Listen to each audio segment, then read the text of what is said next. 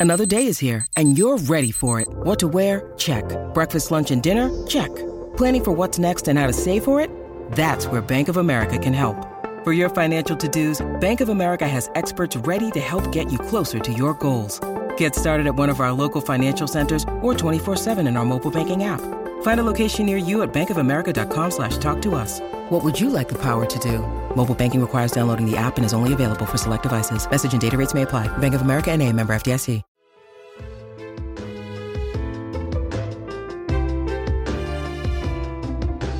In this episode, we look at Shakespeare's body of work, what kinds of plays he wrote, how they've been shared with readers over the centuries, and what makes it so challenging to edit the plays for publication.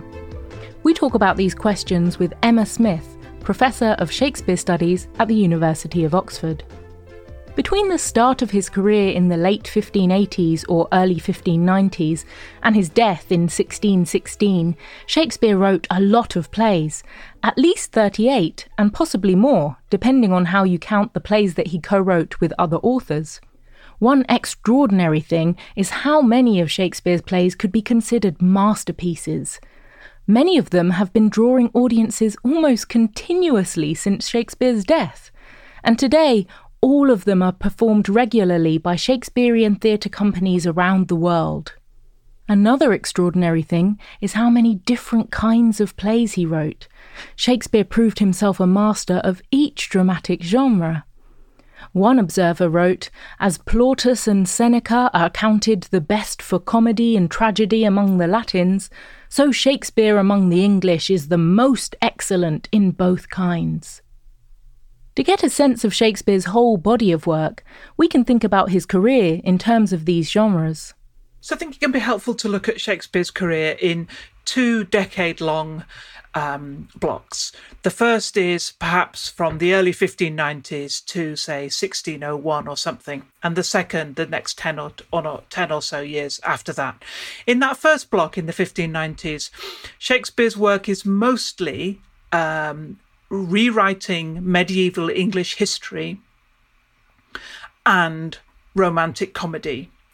There are a couple of tragedies that he writes, but the bulk of his work is in is in history uh, and comedy.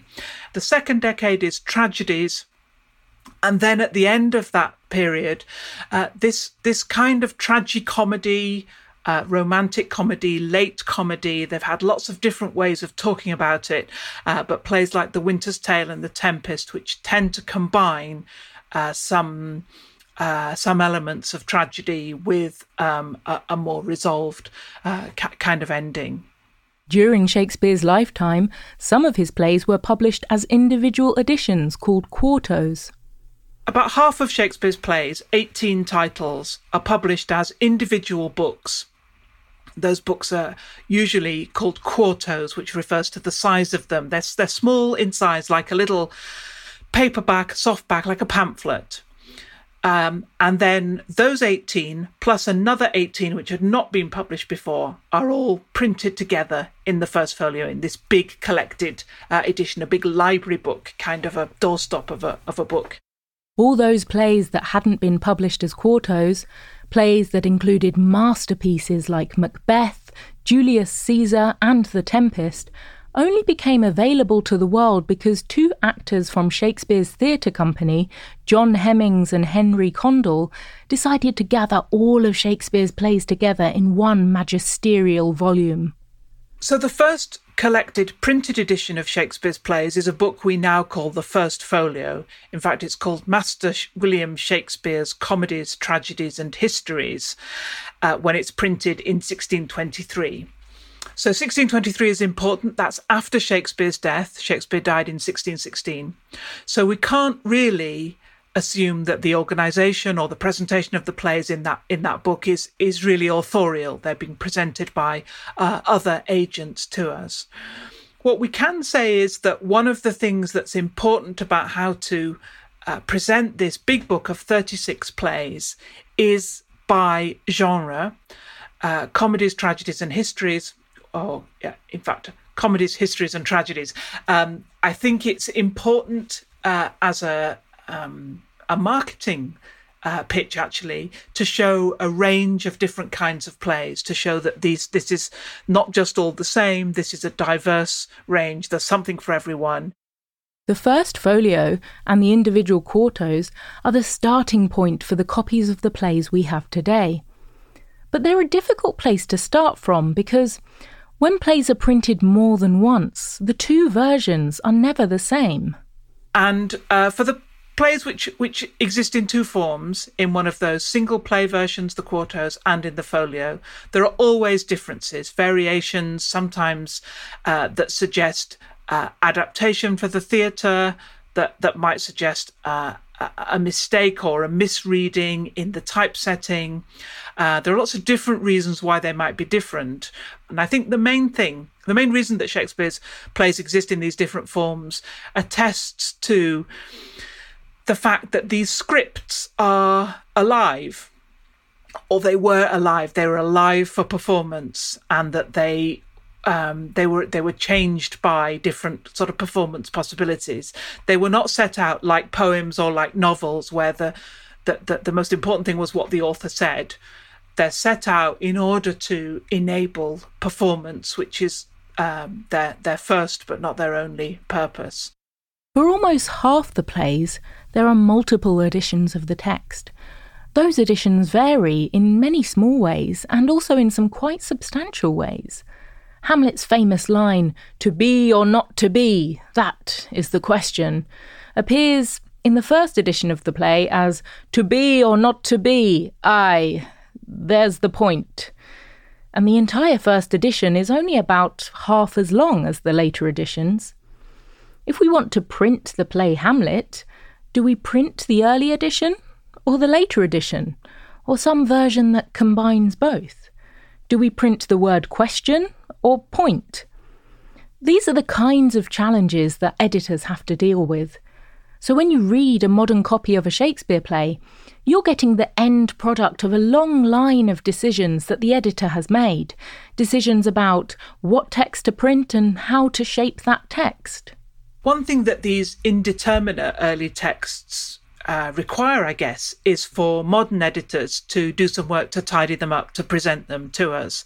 Uh, and that's a great service if you've got a modern edition of a, of a play. Someone has gone through, they've changed and standardized the spelling, they've organized it on the page so you can tell who's speaking and uh, get some sense of what what the action is that's being described by uh, putting in stage directions. Um, what what that does though is it does interpret the plays in some in some important ways. Stage directions indicate what the actors are doing on stage. Some are straightforward, like Hamlet enters or Romeo exits, but others tend to interpret or answer a question that the play leaves open. In The Taming of the Shrew, Catherine is forced to marry Petruchio. One of the play's big questions is whether this marriage turns out to be happy. The play doesn't settle the question, but sometimes a stage direction tries to. At the very end of the play, all the characters gather and Catherine makes a speech about marriage. And then Petruchio, her husband, says, Why? Uh, there's a wench. And then this a, a fam- famous line, perhaps for many people who don't know the play um, Come on and kiss me, Kate. And there's no stage direction again. Now, most editors will put in a stage direction then which says they kiss. And that's certainly one one interpretation. He says, "Kiss me." She does kiss him. We still don't know what that kiss means, whether it's um, you know passionate or reciprocal or slightly um, coercive or you know violent. There are lots of different ways. So these are possibilities that the play leaves open. I think because it doesn't have stage directions, and while it's really helpful for modern editors to include uh, speculations about the stagecraft, which can help us make sense of what's going on in the plays. We, we do need to sort of look beyond that sometimes and and think, well, what is that the only way to see this? For many pivotal moments in Shakespeare, like this one, there's more than one way to see it. This open ended quality might sometimes seem frustrating, but as Emma Smith explains in our next episode on how to read Shakespeare, it can also be extraordinarily liberating.